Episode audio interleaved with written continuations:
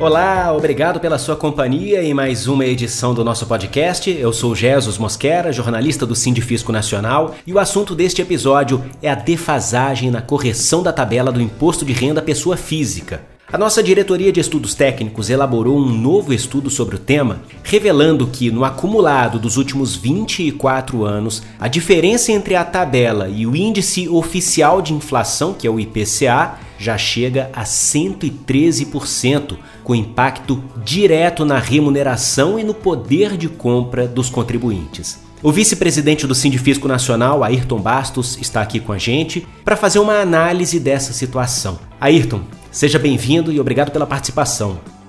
Obrigado, Jesus. É sempre uma satisfação a gente poder falar de temas tão relevantes para a sociedade. E essa questão da correção da tabela do imposto de renda, ela tem uma implicação direta com o trabalhador brasileiro, com aquele que tem a sua carteira assinada, com aquele que leva o nosso país à frente, tanto com o trabalho como com o pagamento de impostos.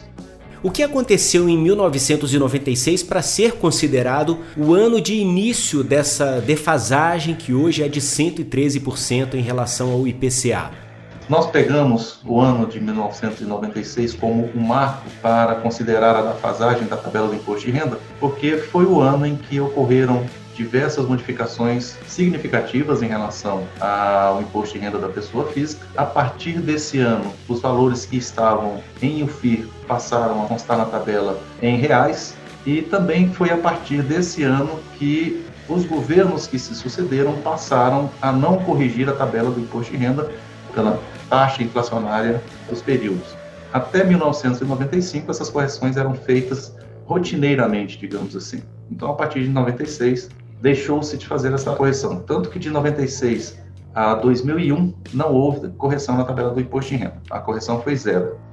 E qual é a consequência disso na vida da população?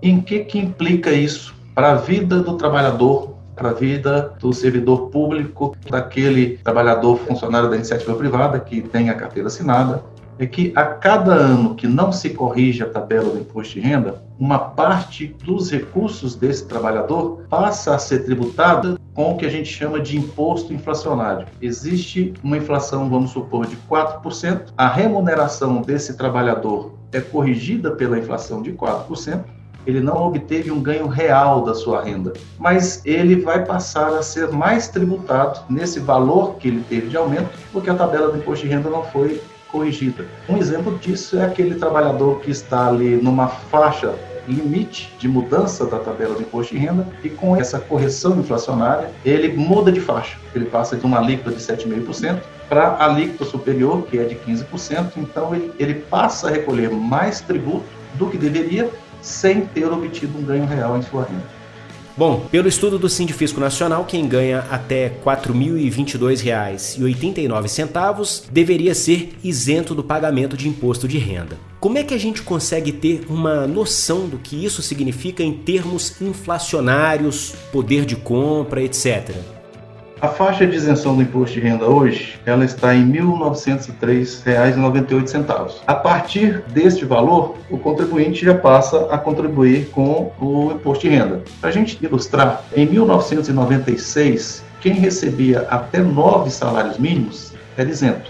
Hoje, quem recebe 1,7 salário mínimo, a partir de 1,7 salário mínimo, ele já é contribuinte do imposto de renda da pessoa física. Ou seja, quem ganha cerca de R$ 4.022, se fosse em 96 estaria isento, mas hoje, com mais 700 reais na remuneração, já pagaria o máximo de imposto de renda.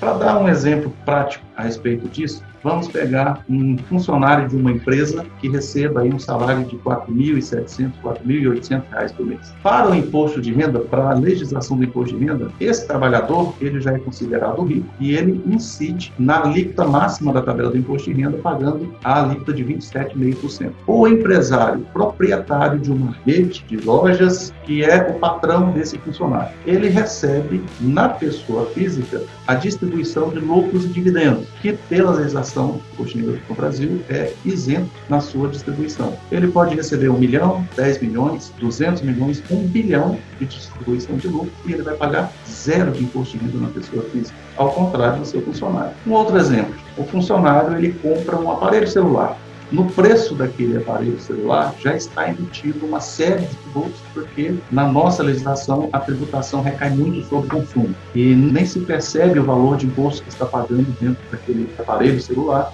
mas ele já assume aquela despesa. O empresário, esse mesmo patrão dele, via de regra, não deveria, mas via de regra, ele compra o aparelho celular no nome da empresa e paga a conta também como despesa da empresa. Então, essa despesa da conta do celular dele entra na apuração do resultado como despesa, diminuindo o resultado da empresa. Esse mesmo funcionário, ele compra um veículo e aí vem uma outra, né, uma outra excrescência da nossa legislação que favorece o rico, o grande detentor do capital. No final de semana, esse empresário ele vai para sua casa de verão, ele pode se deslocar, por exemplo, de um avião que ele comprou ou em um helicóptero helicóptero e esse avião e esse helicóptero tudo pagam zero de PVA no Brasil. Ele chegando na sua casa de veraneio, ele vai dar um passeio de iate ou de lancha, que também é isento de PVA, paga zero de PVA. Ou seja, os veículos que são normalmente destinados aos ricos não pagam PVA, mas o veículo, a moto, carro que aquele funcionário de baixa renda compra, esse paga PVA. Então, isso nos dá uma visão bem clara da diferença de tratamento quanto ele favorece o grande empresário, o grande detentor do capital, o super rico, como a gente diz, e o quanto ele comprime a renda do trabalhador, daquele que tem carteira assinada, seja trabalhador de iniciativa privada, como diz, seja um servidor público.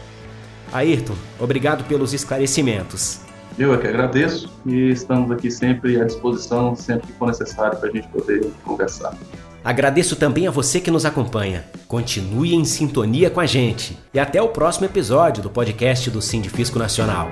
Tchau, tchau!